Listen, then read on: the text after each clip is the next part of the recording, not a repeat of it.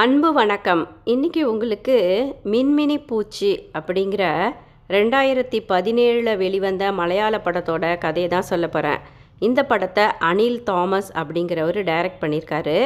மின்மினி பூச்சிகளைப் போல பெற்றோர்கள் தங்களின் இளமைக்கால உழைப்பை ஒளியாய் பிள்ளைகளுக்கு கொடுத்துவிட்டு வயோதிகத்தின் இருட்டில் தனித்து விடப்படுகின்றனர். அப்படிப்பட்ட கதைதான் இது.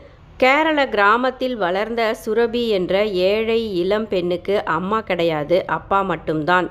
அவளுக்கு திருமணம் முடிந்து சாரு அப்படிங்கிற ஒரு பெண் குழந்தையும் பிறக்குது.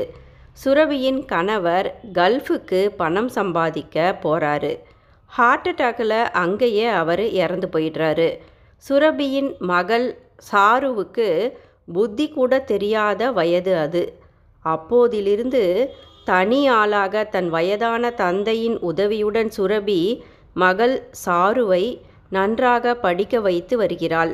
சாரு இப்போது வளர்ந்து ஹாஸ்டலில் தங்கியிருந்தபடி சிட்டியில் உள்ள ஒரு நல்ல ஒரு கல்லூரியில் படித்து கொண்டிருக்கிறாள். சாரு அழகாக ஸ்டைலாக இருக்கிறாள். நவநாகரீக பணக்கார வாழ்க்கையை வாழ ஆசைப்படுகிறாள் இளம்பெண் சாரு. இங்கு முப்பத்தெட்டு வயதாகும் சுரபி கிராமத்தில் இருக்கும் அந்த சிறிய சொந்த வீட்டில் தன் தந்தையுடன் பல வேலைகள் செய்து மகளுக்காக ஓடா உழைச்சி வந்துக்கிட்டு இருக்கா. மாடுகள் வாங்கி வளர்த்து அதன் பாலை கறந்து வீடுகளுக்கு சென்று விடியற்காலையிலேயே தன் தந்தையுடன் சென்று ஊற்றுவாள். கிராமத்திலிருந்து காய்கறிகளை வாங்கி கொண்டு போய் ஊருக்குள் விற்பாள். ஒரு எழுத்தாளரின் வீட்டில் சமையல் முதற்கொண்டு எல்லா வேலைகளையும் பல வருடங்களாக செய்து வருகிறாள் சுரபி. அந்த வயதான எழுத்தாளர் தனியாளாக மனைவியை இழந்து வாழ்ந்து வருகிறார். சுரபியுடன் எப்போதும் அவளது வயதான தந்தை இருப்பார். அவரும் தினக்கூலியாக சில வேலைகள் செய்து கிடைக்கும் பணத்தை பேத்திக்காக கொடுத்து விடுவார். பிறகு சுரபி ஒரு ஆஃபீஸிலும் பியூனாக பல வருடங்களாக வேலை செய்து வருகிறாள். ஆஃபீஸை அங்கு சுத்தப்படுத்துவது டீ போட்டு கொடுப்பது எடுபிடி வேலைகள் செய்து கொடுப்பது என்று எல்லா வேலைகளும் செய்து வருகிறாள். சுரபி தனது மகளை நல்ல வசதியான ஒரு கல்லூரி ஹாஸ்டலில் தங்க வைத்து படிக்க வைக்கின்ற காரணத்தினால் அதிக பணம் தேவைப்படுகிறது அவளுக்கு. சந்தோஷத்தோடு மகளை பார்க்க ஹாஸ்டலுக்கு வருகிறாள் சுரபி. தன் மகள் சாரு அவள் வயதை ஒத்த பிள்ளைகளைப் போல சந்தோஷமாக ஒரு குறையும் இல்லாமல் இருக்க வேண்டுமென்றுதான் சுரபி எப்போதும் ஆசைப்படுவாள். மகள் சாருவுக்கும் அம்மாவின் கடுமையான உழைப்பு தெரியாமல் இல்லை. அம்மா மீது பரிதாபப்பட்டாலும் அவள் எனக்காக என் நலனுக்காக உழைக்கவே பிறந்திருக்கிறாள் என்ற எண்ணமே சாருவுக்கு மேலோங்கி இருக்கிறது. அம்மாவை பயன்படுத்தி கொள்கிறாள் அவள். தன்னை பார்க்க வந்த அம்மாவை கொஞ்சுவாள் கெஞ்சுவாள். அம்மா மடியில் சாரு படுத்துக்கொள்வாள் அம்மா நான் படித்து முடித்து வேலைக்கு போன உடனே உனக்கு ஒரு நல்ல மாப்பிள்ளையா பார்த்து கல்யாணம் செஞ்சு வச்சிடுவோம்மா. என்னம்மா இன்னுமே உனக்கு வயசாகலை இல்லையா? உன்னை சந்தோஷமாக வச்சுப்பேன் என்பாள் சாரு. சுரபி அதை கேட்டு குளிர்ந்து போய்விடுவாள். உண்மையில் ஏழ்மையான உழைப்பாளி தாயை தனது கல்லூரியில் யாருக்கும் அறிமுகம் செய்து வைக்க சாருவுக்கு பிடிப்பது கிடையாது. சாரு பணக்கார வீட்டு பெண்ணைப் போல தோரணை காட்டிக்கொண்டுதான் கல்லூரியில் திரிந்து கொண்டிருக்கிறாள். மகளுடன் இன்னும் கொஞ்சம் இன்னும் கொஞ்சம் என்று பேசி பேசி நேரத்தை கடத்திவிட்டு நடு இரவில்தான் ஊருக்கு திரும்ப முடியும் சுரபியால். திடீரென சுரபியின் வயதான அப்பாவுக்கும் ஹார்ட் அட்டாக் ஏற்பட்டுவிட தனி ஆளாக சுரபி தவித்து போனாள். ஹாஸ்பிட்டலில் சேர்த்து அவரை காப்பாற்றுகிறாள் சுரபி. ஆனால் மகள் சாருவோ சுதீர் என்பவனை காதலிக்க ஆரம்பித்து இருந்தாள். சுதீருக்கும் சரியான வேலை கிடையாது. சாருவின் ரூம்மேட்டான தியா என்ற பெண் இருந்தாள். தியாவின் பெற்றோர்கள் அவளை கன்னி ஆஸ்திரியாக வேண்டுமென்று வற்புறுத்தி வருகின்றனர். ஆனால் அந்த பெண் தியாவுக்கு சிஸ்டராக கன்னியாஸ்திரியாக விருப்பமில்லை. அவளும் வேறு ஒரு ஆணை காதலித்து வருகிறாளாம். இப்போது சாருவும் அவளுடைய தோழி தியாவும் வசதியாக வெளிநாட்டில் தங்களின் காதலர்களுடன் செட்டிலாக வேண்டுமென்று ஆசைப்பட்டு திட்டம் தீட்டி வருகின்றனர். அதற்கான சந்தர்ப்பமும் அவர்களுக்கு விரைவிலேயே கிடைத்து விடுகிறது. அதன்படி சாருவும் தியாவும் தங்களது கல்லூரி படிப்பை பாதியில் நிறுத்திவிட்டு தங்களின் காதலர்களுடன் கனடாவுக்கு போக திட்டமிடுகின்றனர். இப்போது ஏற்கனவே சாருவும் தியாவும் தங்களின் காதலர்களுடன் லிவ்-இன் ரிலேஷன்ஷிப்பிலும் இருந்து வருகின்றனர். வேலை செய்து சம்பாதிக்க கனடாவுக்கு செல்ல வேண்டுமானால் திருமணமாகி இருக்க வேண்டும் என்ற கண்டிஷன் இருந்தது. அதனால் சாரு தனது காதலன் சுதிரையும் சாருவின் தோழியான அந்த கன்னியாஸ்திரி ரூம்மேட் தியா அவளது காதலனையும் உடனே ரெஜிஸ்டர் மேரேஜும் செய்து கொண்டனர் வீட்டுக்கு தெரியாமல். கனடாவுக்கு செல்ல இந்த இரண்டு தம்பதிகளும் தலா பத்து லட்சம் பணத்தை ஏஜென்சியில் செலுத்தியாக வேண்டியதாக இருந்தது. தியாவுக்கும் அவளது காதலனுக்கும் பணத்துக்கு பஞ்சமில்லை. ஆனால் சாருவுக்கும் சுதிருக்கும் பணம் கையை கடிக்கிறது. சாருவின் காதல் கணவன் சுதிர் நாலு லட்சத்தை எப்படியோ புரட்டி விடுகிறான். தன் ஏழை தாயால் ஆறு லட்சம் பணத்தை இந்த குறுகிய காலத்துக்குள் புரட்டிவிட முடியாது என்று சாருவுக்கு நன்றாக தெரியும். ஆனால் சாருவின் வாலிபம் அவளை அவளது எதிர்கால நாகரீக வாழ்க்கையை நோக்கி தள்ளியது. தாயின் வழியை அவள் கவனிக்க தவறுகிறாள். சாரு தன் தாயிடம் ஊருக்கு வந்து பொய் சொல்கிறாள்.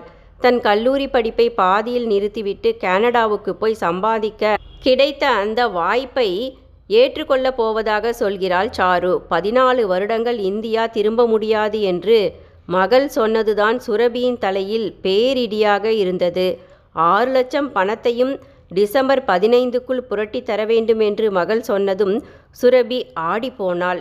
இது நாள் வரை கஷ்டப்பட்டு கல்லூரியில் மகளை படிக்க வைத்ததும் வீணாகி போனது அவளது மனதை வருத்தியது. சாரு தன் தாயிடம் தன் காதலனை பற்றியோ அவனுடன் அவள் செய்து கொண்ட ரெஜிஸ்டர்டு திருமணத்தை பற்றியும் மறைத்து விட்டாள். கனடாவில் சில வருடங்கள் ட்ரெயினியாக சம்பளமில்லாமல் வேலை செய்துவிட்டு அந்த வேலையில் நிரந்தரமான பிறகு சம்பளத்தை அம்மாவுக்கு அனுப்பி வைப்பதாகவும் பிறகு பத்து வருடங்கள் கழித்து அம்மாவையும் தாத்தாவையும் கனடாவுக்கு அழைத்து சென்று விடுவதாகவும் கலர் கலராக அம்மாவிடம் சொல்லுகிறாள் சாரு. சுரபிக்கோ மனம் தாழவில்லை. மகளின் தோழியான அந்த கன்னியாஸ்திரி தியாவுடன் மகள் செல்வதாக சொன்னது மட்டுமே சற்று அவளுக்கு ஆறுதலாக இருந்தது. மொத்தத்தில் சாரு அம்மாவின் பதிலை எதிர்பார்க்கவில்லை. அவள் முடிவு செய்துவிட்டு பிடிவாதம் பிடிக்கிறாள். சுரபி வேறு வழியின்றி மகளுக்காக ஆறு லட்சம் பணத்தை புரட்ட பாடாய்ப்படுகிறாள். ஏழை விதவை தாய்க்கு அது பெரும் சுமையாக இருந்தது. சுரபியின் அழுகையை தவிப்பை பார்த்து சுரபிக்கு அவளது வேலை செய்யும் கம்பெனியில் பணிபுரிந்து வரும் வினோதினி என்ற இளம்பெண் ஆறுதலாக உதவியாக இருக்க முன்வருகிறாள் இருக்கும் வீட்டை விற்றுவிட்டால் சுரபி டாக்குமெண்ட் சரியாக இல்லாத அந்த சின்ன வீடு ஒரு சில லட்சங்களுக்கே போனது. அநியாய வட்டிக்கும் கடன் வாங்குகிறாள் சுரபி. அதுவும் பத்தாமல் பல வருடங்களாய் தான் வேலை செய்து வரும் பியூன் வேலையையும் விட்டுவிட்டால் அந்த வேலையில் கிடைக்கும் ப்ராவிடென்ட் ஃபண்ட் பணம் ஒரு லட்சம் கிடைக்கும் என்பதனால் அந்த வேலையையும் விட்டுவிட்டு அந்த பணத்தையும் வாங்குகிறாள் சுரபி. எப்படியோ ஆறு லட்சம் பணத்தை கொண்டு போய் அந்த ஏஜென்சியில் ஒரு வழியாக கட்டுகிறாள் சுரபி மகளுடன். மகளை விட்டு பிரிவது சுரபிக்கு நரக வேதனையாக இருந்தது. தொடர்ந்து அவள் அழுது கொண்டே இருந்தாள். இருந்தாலும் மகளுக்கு எண்ணெய் தேய்த்து தலைக்கு குளிக்க வைப்பது கனடாவுக்கு போய் சாப்பிட மகளுக்கு தின்பண்டங்களை செய்வதுமாக இருந்தால் சுரபி. அம்மாவின் வழி சுரபிக்கும் புரியாமல் இல்லை. கடைசியில் வெளிநாடு செல்லும் மகளை மனவழியோடு வாழ்த்தி அனுப்பி வைத்தாள் சுரபி. சாருவோ தன் காதலனுடன் கனடாவுக்கு வாழப்போகிறாள் அம்மாவை ஏமாற்றிவிட்டுதான் செல்கிறாள். இப்போது சுரபியிடம் வீடுமில்லை பியூன் வேலையும் இல்லை. தனி ஒருத்தியாக வயதான நோயாளி அப்பாவை கவனிக்க வேண்டிய நிலையில் இருந்தாள் அவள். பழையபடி தன்னம்பிக்கையோடு எழுத்தாளர் வீட்டுக்கு வேலை செய்ய போகிறாள் சுரபி. எழுத்தாளர் கேட்கிறார் என்னம்மா சுரபி இப்படி கடன்பட்டு மகளை வெளிநாட்டுக்கு அனுப்பணுமா என்ன? பதினாலு வருஷம் கழிச்சு தான் உன் மகளை நீ பார்க்க முடியும். நீ எப்படி தாங்குவ? உன் மக எப்படி உன்னை பிரிஞ்சு இருப்பா? என்று கேட்கிறார். உடனே சுரபி அழுதபடி சொல்கிறாள் சார் என் பொண்ணு என்கிட்ட பொய் சொல்லிட்டு சுதீர் என்ற அவளது காதலனை ரெஜிஸ்டர்டு மேரேஜ் செஞ்சுக்கிட்டு அவள் கணவன் கூடத்தான் கேனடாவில் வாழ போகிறா சார். இது எனக்கு ஏஜென்சியில் பணம் கட்டும்போதே தெரிஞ்சிடுச்சு. என் கூட உதவிக்கு வந்த அந்த படித்த பொண்ணு வினோதினி கண்டுபிடிச்சு என்கிட்ட தனியாக சொல்லிட்டா. அது தெரிஞ்சும் என் மகளின் மனசு புண்படக்கூடாதுன்னு அவள் ஆசைப்பட்ட வாழ்க்கையை வாழட்டும்னு நான் எதையுமே கேட்டுக்கல சார். அவளாவது நிம்மதியாக வாழட்டும். இனிதான் சார் நான் மேலும் நல்லா உழைக்கணும். வாங்கிய கடனையெல்லாம் அடைக்கணும். என் அப்பாவை நல்லா பார்த்துக்கணும்.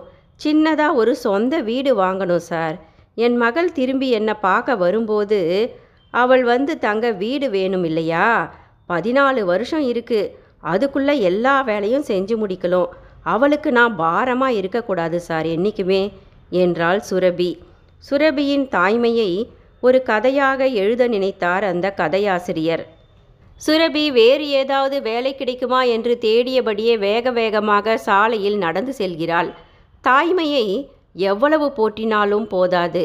பெற்ற பிள்ளைகளுக்காக ஒவ்வொரு தாயின் உடலும் மனமும் உயிரும் அவளது கடைசி மூச்சு வரை துடிப்பதை யாராலும் தடுத்துவிட முடியாது. நன்றி.